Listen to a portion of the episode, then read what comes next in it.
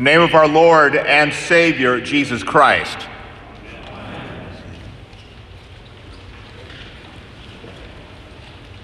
A great podcast addressing life from a biblical and confessional Lutheran perspective is called The Thinking Fellows. Currently, the podcast is looking at the Chronicles of Narnia. The first book in the Chronicles of Narnia is The Lion, the Witch, and the Wardrobe. It's a great book, and my favorite part of the book is the conversation where Mr. Beaver is telling the Pevensie children about Aslan.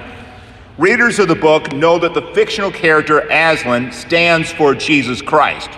Here's the quote Aslan is a lion, the lion, the great lion. Oh, said Susan, I thought he was a man. Is he quite safe? I shall rather, feel rather nervous about meeting a lion. Safe? said Mr. Beaver. Who said anything about safe? Of course he isn't safe, but he's good. He's the king, I tell you. My brothers and sisters in Christ, Jesus Christ is not safe, but he's good. He's the king, I tell you. And it's good that he's not safe, at least not safe in the way that Jesus is often viewed. Here is the wrong view of Jesus being safe and the danger that this view poses for you. There's a view about Jesus that starts with the truth, although it's kind of messed up, that God is love and he loves you no matter what. But the word love is not really used seriously in this view. God's love is seen more as a kind hug and a pat on the back type of love, not tied to God being holy and we being sinners. In this view of God, Jesus is loving and kind and plays with children. He loves and cares even for um, seemingly unimportant people. Just look at today's gospel lesson. Here, loving Jesus cares for this young couple in this little town of Cana, and he saves their important wedding feast by changing water into wine. Jesus is so very nice to take care of this couple in this way. There's no talk of sin, no talk of judgment, no talk of hell, no talk of damnation, just Jesus being loving and kind, even to a sweet young couple starting their journey together. A variation on this theme of a wrong view of a safe Jesus the temptation to think that God requires us to pay attention to Him at least a little bit and then we will be safe. So it is so one is safe if you go to church maybe on Christmas and Easter a couple of the times during the year if you're really good. Or at least if you have your child baptized, baptized, maybe if you have your child confirmed, or you're safe if you send your child to the day school so they get some teaching about Jesus or if they go to Sunday school or, v- or VBS, or at least you have a couple Bible story books around the home and your children can say the Lord's Prayer. The problem underlying all this is the thought that you might want Jesus as part of your life on your terms. Your terms are not God's terms. None of these false ways of thinking are serious about sin, your inability to save yourself, God's holy nature and God's eternal judgment. That's a safe Jesus in the wrong way, and he's not safe at all in any of these ways. Jesus isn't safe, but he's good, and he's the king, I say. Jesus is not safe, and that is evident in today's gospel lesson.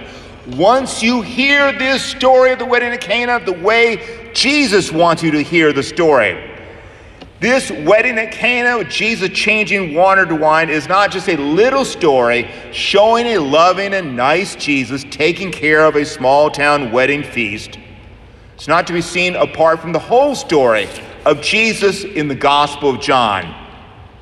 The Jesus who turns water into wine is God incarnate. He's the Word made flesh, the all powerful maker of heaven and earth. In the beginning was the Word, the Word was with God, and the Word was God. And apart from Him, nothing was made that has come into being. Jesus is God in the flesh who loves His creation and wants to save mankind, the pinnacle of His creation, from sin, death, and hell. So his ministry, his whole ministry, is all about making a new creation. Notice carefully how your text begins. The wedding at Cana occurs on the third day. The wedding occurs after three days mentioned in John chapter 1, starting with the day when John the Baptist declares that Jesus is the Lamb of God who takes away the sin of the world the wedding of Cana occurs on the sixth day, and it was on the sixth day that God created Adam and Eve in his image. He gave life to mankind. He is the author of life, and now Jesus' ministry is to bring new life to mankind, and he is the author of salvation.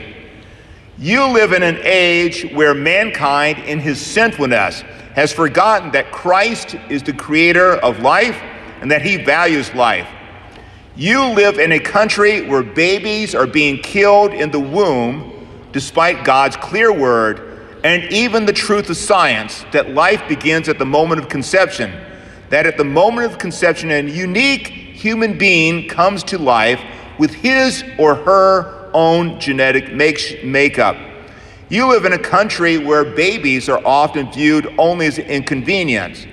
You live where there's a tremendous momentum to view life among the elderly, the sick, and the handicapped, away from the intrinsic value of every life to a view that one can kill, or to use a seemingly more benign word, euthanize someone whose life cannot function at the same level as others more powerful than them. Our Lord is the creator of the heavens and the earth. And to Jesus, life is a treasure. Each human being is special and worth his death on the cross. To Jesus, every baby in the womb and every elderly person in the nursing home or person incapacitated by disease or genetic condition, every life is precious. And Jesus condemns as sinful those who do not view him as the one who determines the value of human life. The wedding at Cana occurs on the sixth day, reminding us that as God, he created Adam and Eve in his image, and he created marriage on the sixth day. He brought together Adam and Eve to be united with him and with each other in the holy institution of marriage. Jesus' miracle of changing water into wine at a wedding on the sixth day affirms his institution of marriage. But it is more than that. God created Adam and Eve in his image.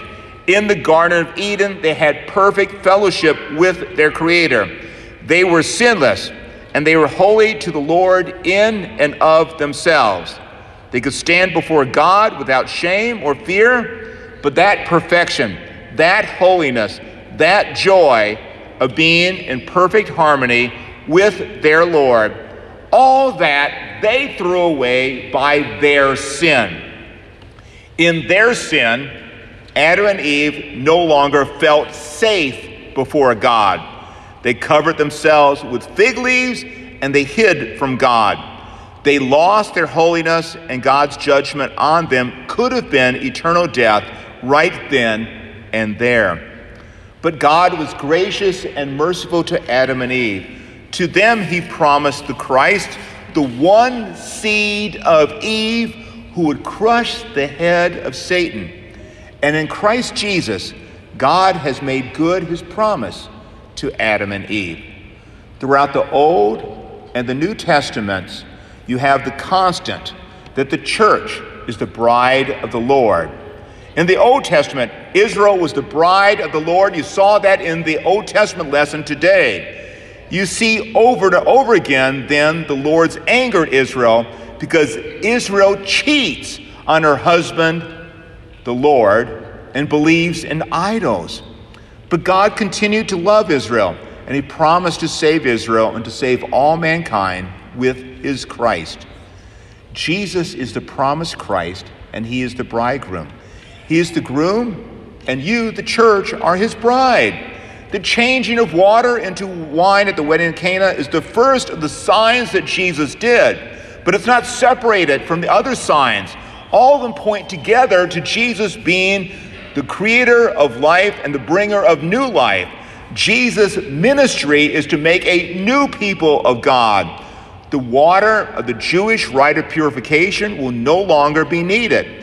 Jesus will be the true purification as he will die on the cross and pay for all sin. He will die for all sins and rise again to eternal life. He will give new life, and that life is eternal. In Isaiah, eternal life is, includes the best of meats and the best of wine. In changing water into wine, Jesus is doing his ministry of bringing about a new creation. This is not a safe little story. There is no safe little story in the Gospel of John.